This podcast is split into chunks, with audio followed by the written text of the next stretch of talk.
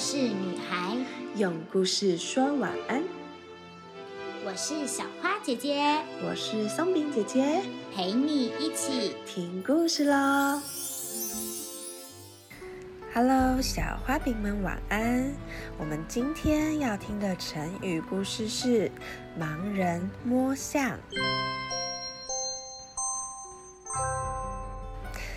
从前有一位好国王，他很会治理国家，而且他很聪明，会运用一些方法让大臣们明白他治理国家的用意。有一天啊，这位好国王请人牵来一只大象，并且找来四位盲人。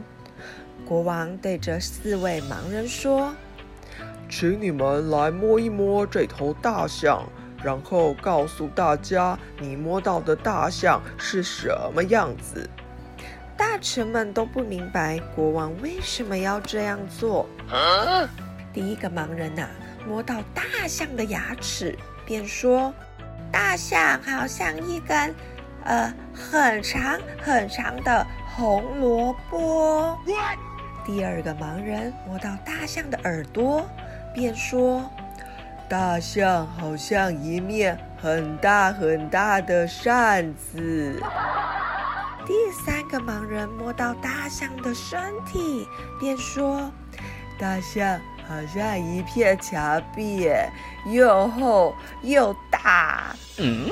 最后一个盲人抓住大象的尾巴，哈哈大笑说：“你们都说错了啦，大象细细长长的，像一根绳子嘛。”他的话才说完，在场的大臣们都哄堂大笑起来。这时国王说：“这四个盲人都只摸到大象的一部分，所以都不对。而治理国家要多方面的了解，才能深入问题，解决事情的。”大臣们都很佩服国王的智慧哦。听完了今天的盲人摸象，是不是也想到曾经的自己也有犯过同样的错呢？或许我们只用一部分的事情，却解释全部事情的样貌。嗯，好像松饼姐姐曾经也有犯过类似的错哎。当时不懂事，以为自己看到的就是全部，实际上我们看到的却只是像大象一部分一样哦。所以呢，当我们在看事情的时候，要试着去了解事情的全貌，不能以偏概全哟。今天的盲人摸象给我们很大的提醒呢。